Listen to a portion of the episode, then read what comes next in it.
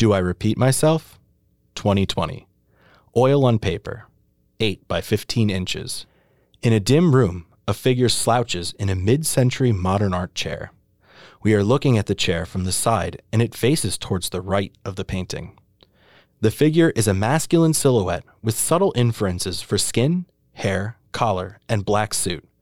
He appears to look back at the viewer, but the eyes are indiscernible. He rests his right elbow on the arm of the chair and holds his relaxed fist up. It is level with his head. The viewer's perspective is low.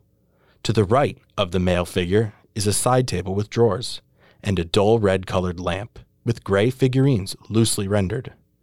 Behind the elements is a window with sheer curtains drawn shut. To the far right is the arm of the dark blue sofa.